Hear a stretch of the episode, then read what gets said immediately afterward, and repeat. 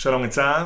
היי, אז עכשיו uh, הפתעה, יש לנו תוכן מיוחד, משהו חדש. כן, אני מתנסה בזמן האחרון בקצת uh, כתיבת סיפורים קצרים, uh, ובגלל שיש לי פודקאסט אמרתי, יש לי הזדמנות להשמיע אותם. כן, אני, אתה כתבת סיפור קצר שנקרא חרדה, אני מנצל את, את ההזדמנות כדי להגשים חלום שלי, שהוא הקלטה של אודיובוק, או במקרה הזה אודיו שורט סטורי. אז אנחנו שיתפנו כאן פעולה, אני ואתה, כן. ואנחנו מביאים לכם עכשיו סיפור קצר. כן, וגם אה, שוב, כיוון שזו איזושהי התנסות ראשונית שלי, אני מאוד מאוד אשמח לקבל פידבקים, הצעות לשיפור, לשמוע מה הרגשתם וחשבתם. אני גם רוצה להודות מקרב לב למיכל קסטנבאום, שסייעה בעריכה ובהבאה לכתיבה. ותודה רבה לעודד אסנר, שחיבר והקליט מוזיקה מקורית שמלווה את הסיפור. האזנה נעימה. אתה יודע, הסרטים שמקרינים לך בטיסות, תמיד מוציאים מהם את כל הסצנות שמתקיימות במטוסים, שלא ילחיץ את הנוסעים, צבי אומר. האף שלו בתוך הטאבלט מדפדף בין הסרטים שהכין למסע. טיסת לילה, שבע שעות. דיילת עוברת, מורה לו בחיוך מעושה לסגור את המכשיר עד ההמראה.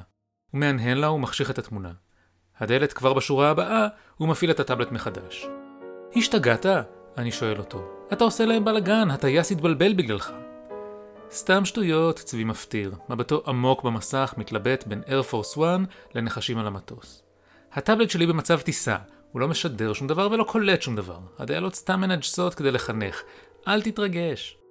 איזה חום פה, מתלוננת בקול האישה משמאלי, זאת שיושבת במעבר. גברת גבוהה שאני לא מכיר. ומרימה את ידה לעבר פתחי האוורור. מתחילה להתעסק בהם. משהו נורא! צועקת לה חברה מהשורה לפנינו. תקראי לה שידליקו מזגן. הגברת לוחצת על כפתור הדיילת. אין תגובה. היא לוחצת עליו שוב ושוב ללא הועיל. היא לובשת גופייה, בית השחי שלה בגובה הפנים שלי. הריח חמוץ. המטוס מתחיל לנסוע לאט. אני מתבונן מעבר לכתפו של צבי דרך החלון. הכנף! היא מתפרקת! צבי מרים ראשו סוף סוף, אבל מסתכל עליי במקום החוצה. היא לא מתפרקת, היא מתארכת. ככה המטוס משיג עילוי ומתרומם מהקרקע. אם זה מלחיץ אותך כל כך, אל תסתכל. בשביל מה התיישבת באמצע? אני מתבונן ישר. על הצג מולי מוקרן סרטון בטיחות. הוא קרוב אליי מאוד, כמעט נושק לי, משום שהאיש במושב שלפניי השעין את המושב בניגוד להוראות. ילד בועט בי מאחור. במקרה של ירידה בלחץ האוויר, הסרטון מסביר, מסכת חמצן תופיע אוטומטית בפניך.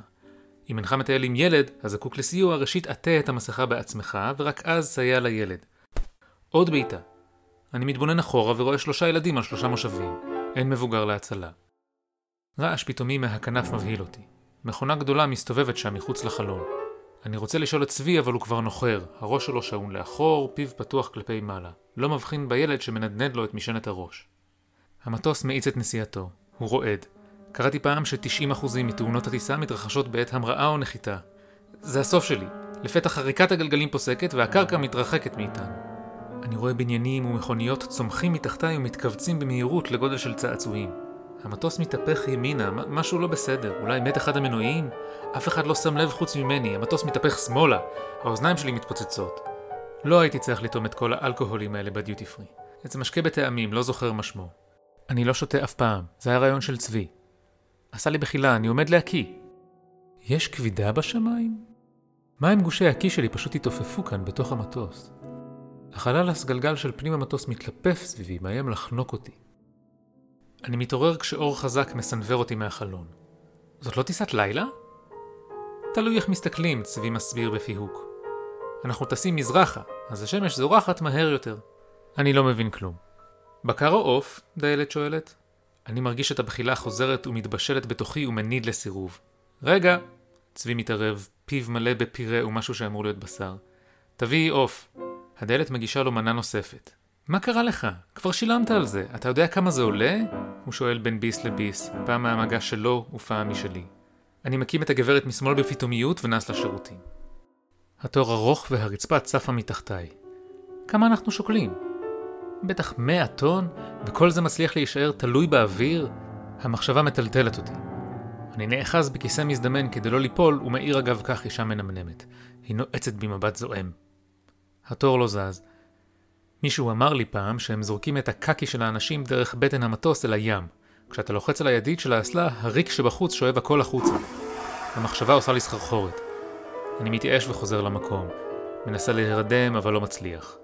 הגברת משמאל סורגת במרץ צעיף שוודאי יעזור לה מאוד באקלים הטרופי של ארץ היעד. עם כל תנועת סריגה היא נועצת מרפק ישר בצלעות שלי. צבי שעון על קיר המטוס, צופה באיזה סרט, רגליו פסוקות לעברי. אין לי לאן להישען. הכיסא מלפניי לוחץ על הברכיים ונועל אותן במקום. המטוס לא בנוי לאנשים בגובה שלי. אמרתי לך שכדאי לשבת בתחילת המטוס, ליד הדלת חירום, איפה שיש מקום לרגליים, צבי אומר. אבל אני לא רציתי, כי פחדתי שהיא תיפתח באמצע הטיסה ואני אעוף החוצה ואצטרך להיאחז באחת המגלשות הצהובות המתנפחות האלה כדי לא ליפול. אני לא זוכר שאמרו בסרטון איפה מונח המצנח. בטח בקופסה הזאת מתחת לכיסא. דיילת עוברת ושואלת מה נשתה. מים, אני אומר, אבל הגה לא יוצא. הוא רוצה יין, צבי מנצל הזדמנות. תביא לו משהו חזק, שירגע. אני מנסה למחות, אבל הכוס כבר על המגע שלי. הדלת לא פה, וצבי מתחיל להשקות אותי. זה חריף. אני גומע. ההכרה מחליקה ממני שוב. מישהו צועק בכריזה, מדבר מהר בשפה זרה. אני מתעורר בבהלה, מתבונן מיד בחלון. הכנף במקום והמנוע לא עולה באש. קברניט אחר חוזר על אותה הודעה בעברית. עגלת הדיוטי פרי עומדת לעבור עם אין ספור מבצעים. העיניים מגרדות. זו בטח העייפות. או דלקת. אני מתבונן בשעון שעל הצג, לא בטוח מה הוא אומר. כמה זמן אנחנו באוויר? זה הזמן של ישראל או תאילנד? הנורה של החגורה נדלקת שוב. המטוס קופץ ונופל כמו במעלית יורדת. משהו לא בסדר במטוס. הקברניט שוב צועק בתאילנדית. אנחנו ודאי מתרסקים. הריאות שלי מתרוקנות מאוויר. בכל רגע ודאי יפלו עלינו מלמעלה מסכות החמצן האלה, ואוכל שוב לנשום, אם רק אצליח לא להתעלף קודם. המטוס מזנק שוב. אני שולח יד לקופסה שמתחת לכיסא, מנסה לפתוח אותה, אבל היא נעולה. עוד מעט כולם יקפצו מהמטוס ורק לי לא יהיה מצנח. אני אהיה כמו האיש הנופל ממגדלי התאומים. צריך לבחור בין שריפה בשחקים לבין הימעכות על האדמה. מה תרצה? אפר או ג'לי? צמרמורת עוברת בי. אני לוחץ על הכפתור של הדיילת. בטח יש לה מפתח. זאת רק הנחיתה, צבי מסביר ברוגע. מבטו אדיש כרגיל בתוך הטאבלט, גבו אל החלון. השמיים כחולים ואין עננים. הטייס השני מקשקש בעברית על מזג האוויר בבנקוק. נאה. המטוס שוב נוטה ימינה, ואז שמאלה. אני רואה את הבניינים דוהרים לעברי. רק שלא ננחת בתוך אחד מהם.